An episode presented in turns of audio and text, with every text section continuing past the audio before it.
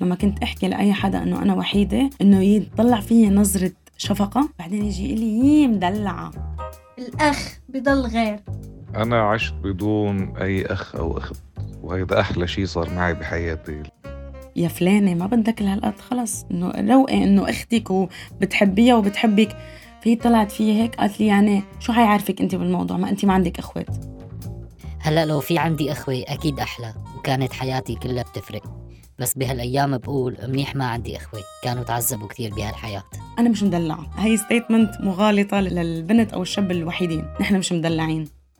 يعني بفضل يكون عندي استقلاليتي وحريتي. فما بتخيل حياتي قد إيه كان معقول تكون مأساوية لو عندي إخوات أو لو في عائلة كبيرة.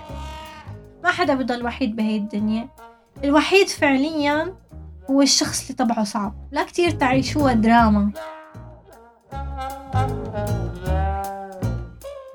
وحيد لأهله. سلسلة حلقات جديدة في بودكاست صارت معي. نتعرف فيها أكثر على تأثير عدم وجود أخوة أو أخوات على مجرى حياة الوحيد وشخصيته. برافقكم فيها أنا مها فطوم. كل يوم جمعة الساعة 5 مساء بتوقيت الإمارات على راديو الآن وجميع منصات البودكاست.